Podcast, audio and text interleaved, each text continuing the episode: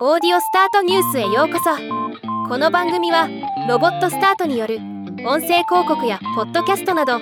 音声業界の最新情報をお伝えする番組です。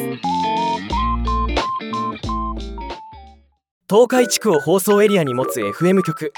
ZIPFM が名古屋鉄道とコラボしたポッドキャスト番組「名鉄犬山線17駅の旅」「史跡もグルメも人もあり」を配信開始しました。今日はこのニュースをお伝えします。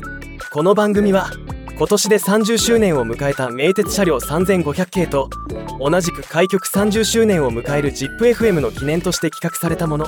内容は案内人として名古屋在住のフリーライターとして東海エリアの情報を発信する大竹俊之さんを迎え ZIPFM のナビゲーター清里知世さん中川大輔さん町田康介さんらが各エピソードに登場し地元の方でも知らないような名鉄犬山線沿線の魅力を紹介していくものとのこと。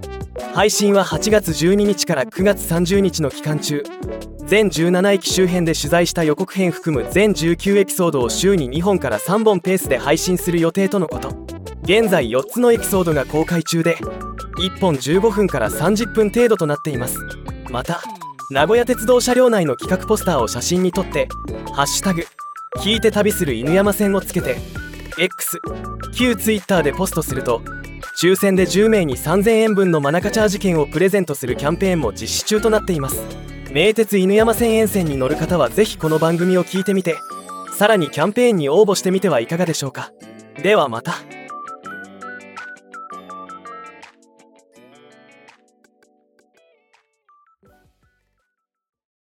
今回のニュースは以上です。